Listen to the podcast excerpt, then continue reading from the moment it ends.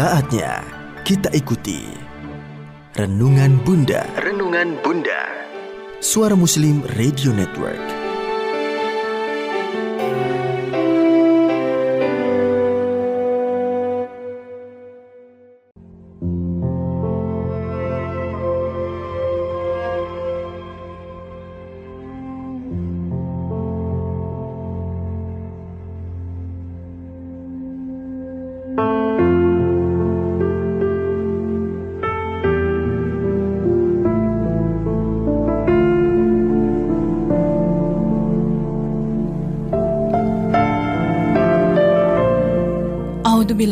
A'udzubillahiminasyaitonirrojim Bismillahirrahmanirrahim Apa kabar Bunda Mitra Muslim?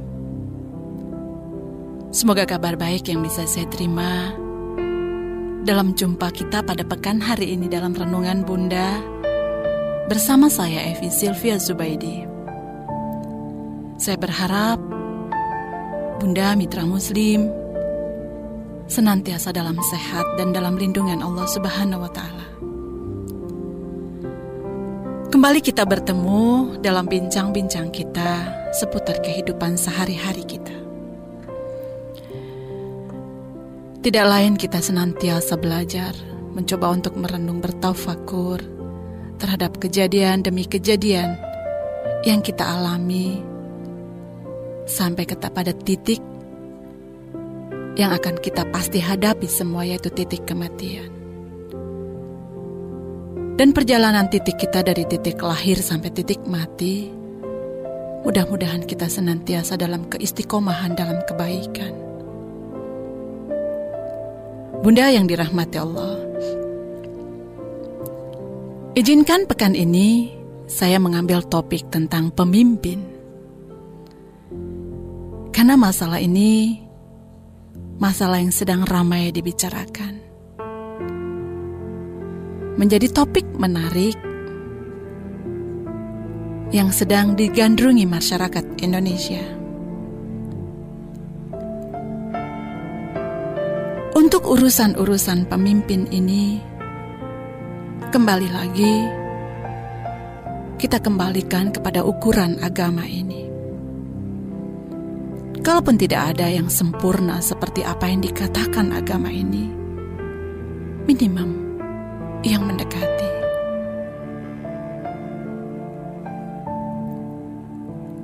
Kenapa saya akan berbincang-bincang urusan-urusan yang menurut saya sangat penting ini? Karena kita berharap pada suatu zaman kelak bahwa negeri ini akan dipimpin oleh manusia-manusia yang berakhlakul karimah, berprestasi gemilang, tangguh, menegakkan kalam la ilaha illallah di atas muka bumi Indonesia ini. Dan itu tidak lain adalah anak-anak kita, wahai bunda. Namun sebelumnya, izinkan saya kembali lagi membuka lembaran sejarah tentang karakter-karakter para pemimpin-pemimpin, para sahabat, salafus saleh, para tabiin-tabiin itu. Yang insya Allah, apa-apa yang terjadi pada diri mereka, karakter-karakter yang terjadi kepada para pemimpin-pemimpin itu, menjadi pegangan bagi kita, mendidik anak-anak kita yang kelak suatu saat yang akan memimpin negeri ini. Marilah kita awali dengan sebuah sejarah. Ketika jabatan khalifah ditawarkan kepada Ibnu Umar, ia menolaknya. Padahal, adakah yang lebih menarik dari, dari jabatan khalifah, saudaraku? Khalifah, pemimpin, presiden semua menginginkannya. Namun Ibnu Umar menolaknya. Dan berkali-kali jabatan itu ditawarkan kepadanya. Ia tetap menolaknya. Bahkan ia pernah diancam jika tidak mau menerimanya. namun pendiriannya semakin teguh dan penolakannya semakin keras. Sampai hilang kesabaran orang-orang yang berharap atas kesediaannya. Lalu mereka berkata kepada Ibnu Umar, Wahai Ibnu Umar, engkau harus bersedia. Kalau tidak, kami akan membunuhmu di tempat tidur. Mereka terus membujuknya dan mengancamnya sekaligus. Akan tetapi mereka tidak pernah berhasil. Bunda yang dirahmati Allah mitra muslim Sampai suatu masa Ketika kita hidup sekarang Begitu banyak orang berebut untuk bisa menjadi pemimpin Dari memimpin kelompok kecil sampai kelompok besar dari organisasi non-profit sampai organisasi beromset miliaran. Memimpin adalah sesuatu yang sangat diidam-idamkan. Sampai orang-orang itu rela melakukan apa saja asal yang diidamkan tercapai. Padahal, begitu banyak orang yang tidak pernah bertemu bahagia karena belum sampai padanya sesuatu yang dirindu. Kutipan kata-kata indah ini saya temukan di tulisan Buya Hamka. Padahal isi dunia ini indahnya sebelum ada di tangan, kata beliau. Lintasan sejarah yang berkisah tentang sosok Ibnu Umar menjadikan hati saya pribadi sangat ngilu.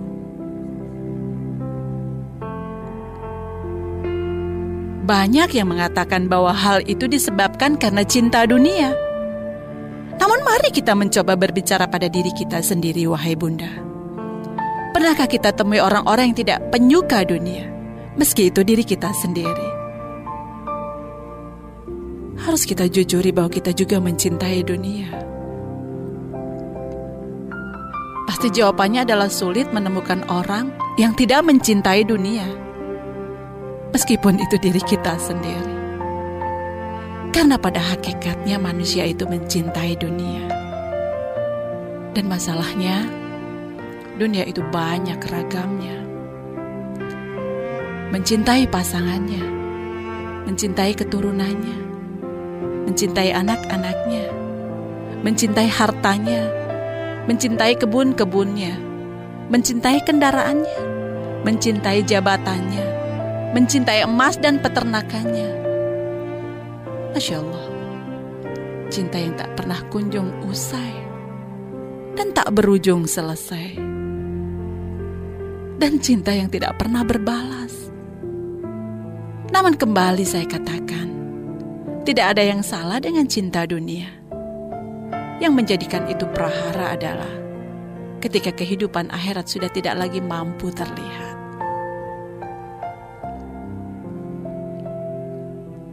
Mitra Muslim, Bunda yang dirahmati Allah. Apalah itu?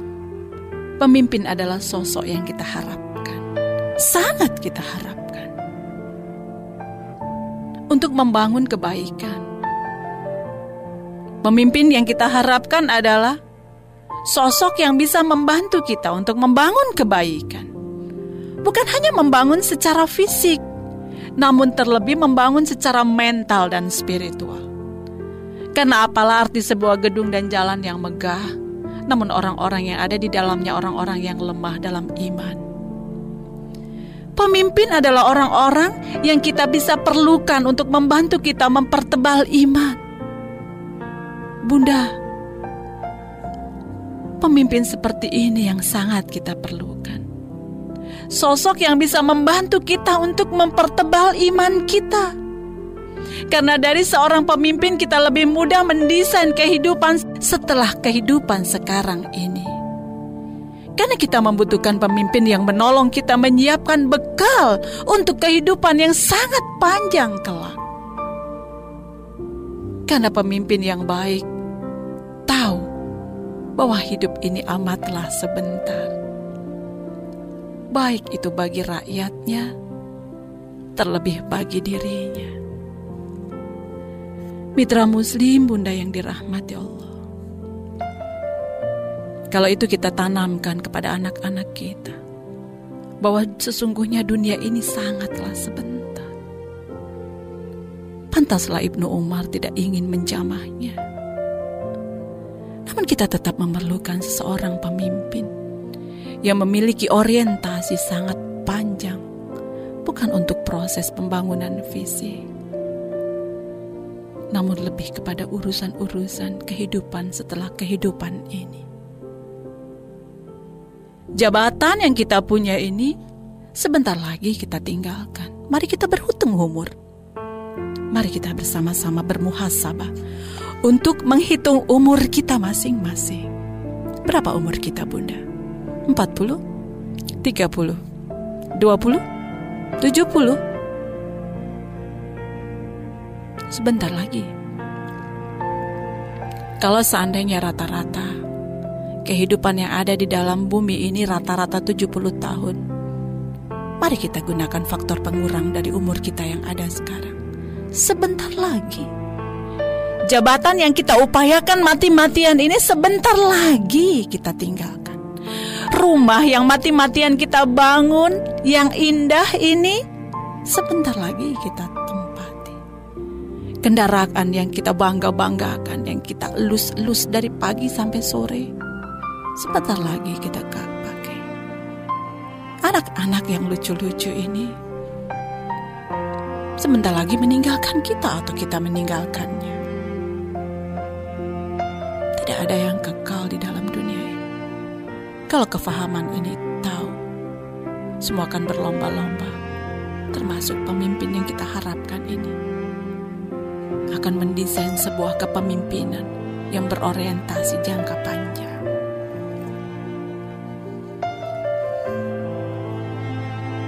Rasanya mesti kita harus bersabar. Karena sukses masih dalam paparan-paparan material.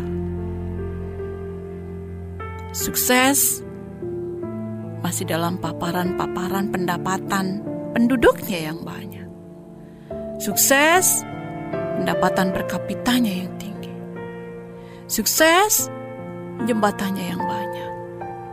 Sukses gedung-gedung pencakar langitnya yang menjulang indah. Sukses teknologinya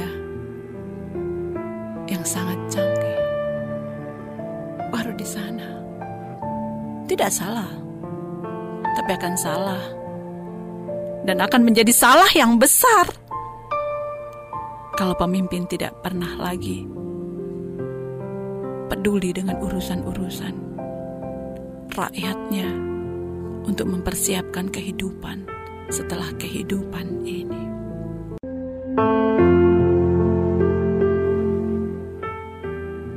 Bunda yang dirahmati Allah Mitra Muslim, kita bertemu kembali dalam program Renungan Bunda pada pekan hari ini dengan bahasan tentang pemimpin.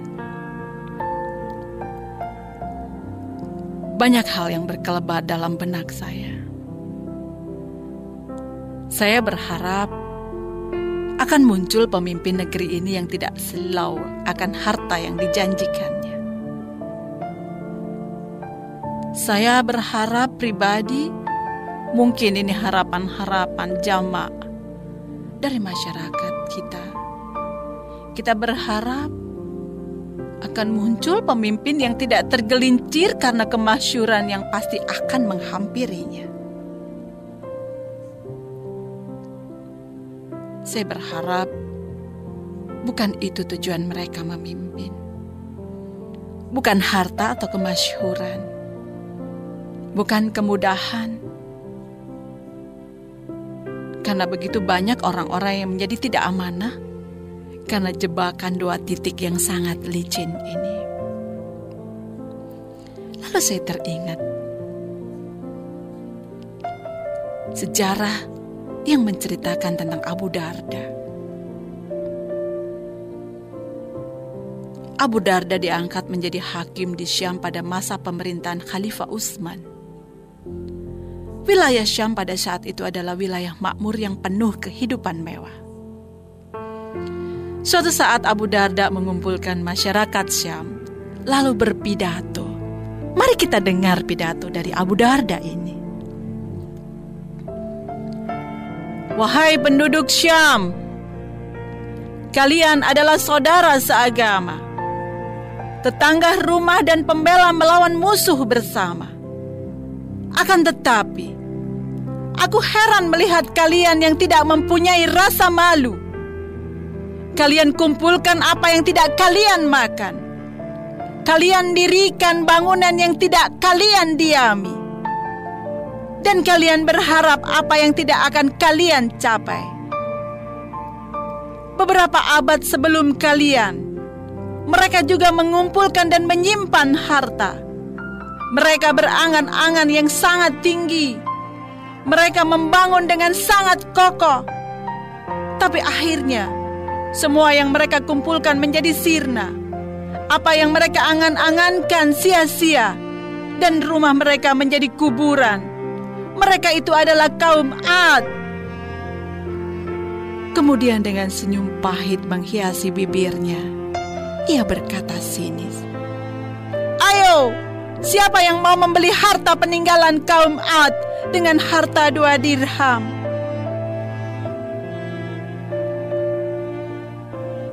Masya Allah. Hanya iman yang mampu menjadikan Abu Darda sebagaimana ia berdiri sebagai pemimpin. Hanya iman yang mampu mengeluarkan nasihat yang luar biasa itu sebagaimana yang ia ucapkan. Tidak ada lain sahabatku.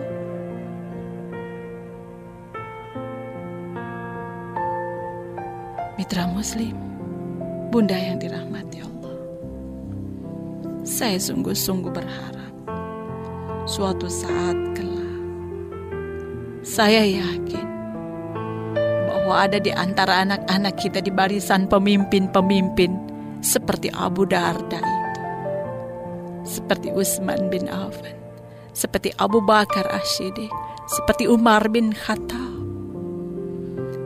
Pemimpin yang menggenggam amanah dengan ahlak karimah dan prestasi terbaik yang mereka miliki. Yang memimpin dan memperpanjang barisan kebaikan agama ini.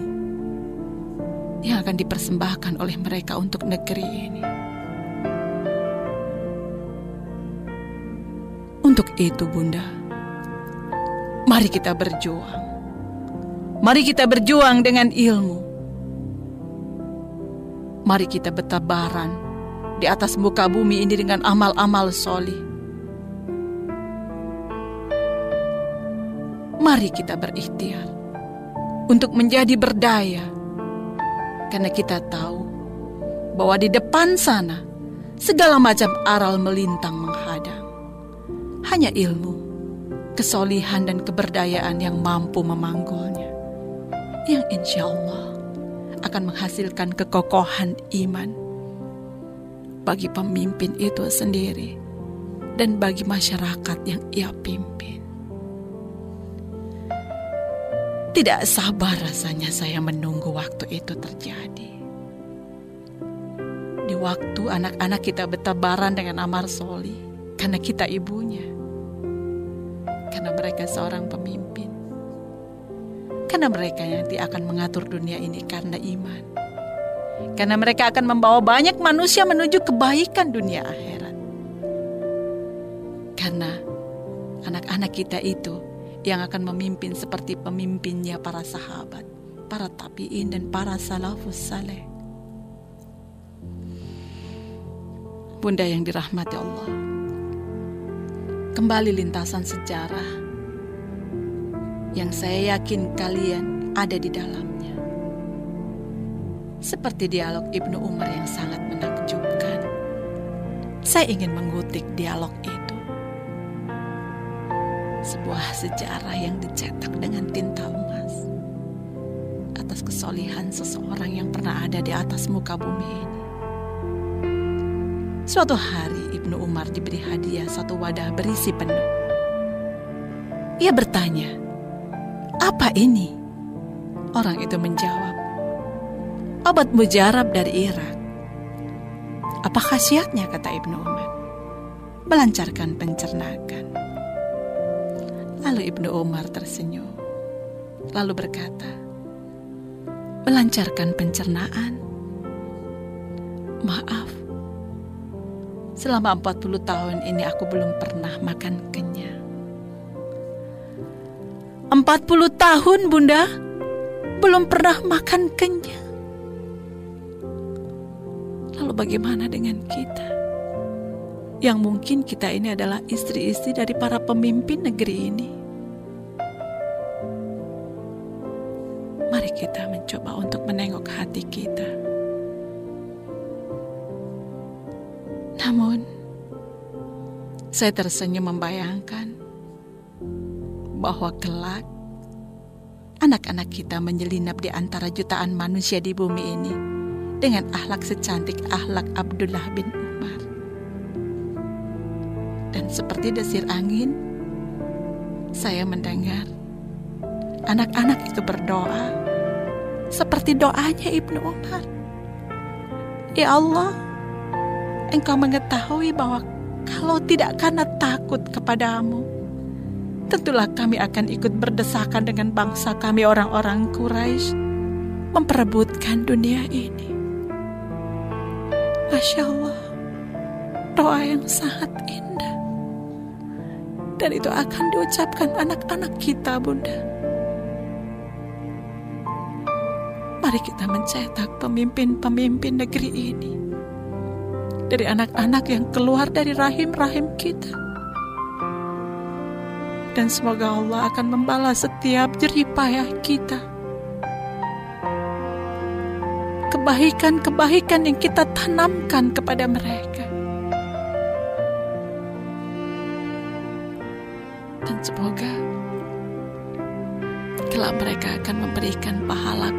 Amal solihnya. Dan mereka akan tersenyum. Karena kita ibunya. Mitra Muslim, Bunda yang dirahmati Allah. Semoga Allah memberikan kita kekuatan untuk itu.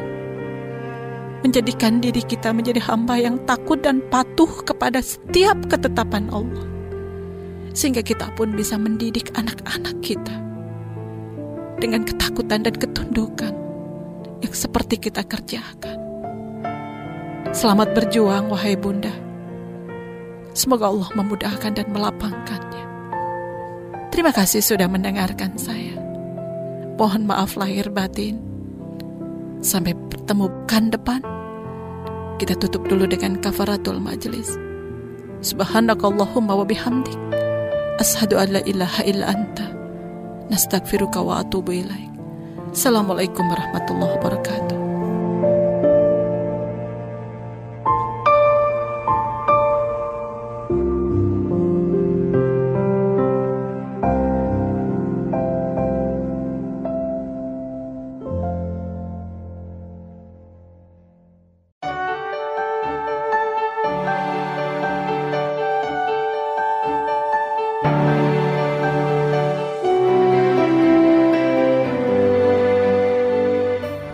Baru saja kita ikuti Renungan Bunda. Renungan Bunda.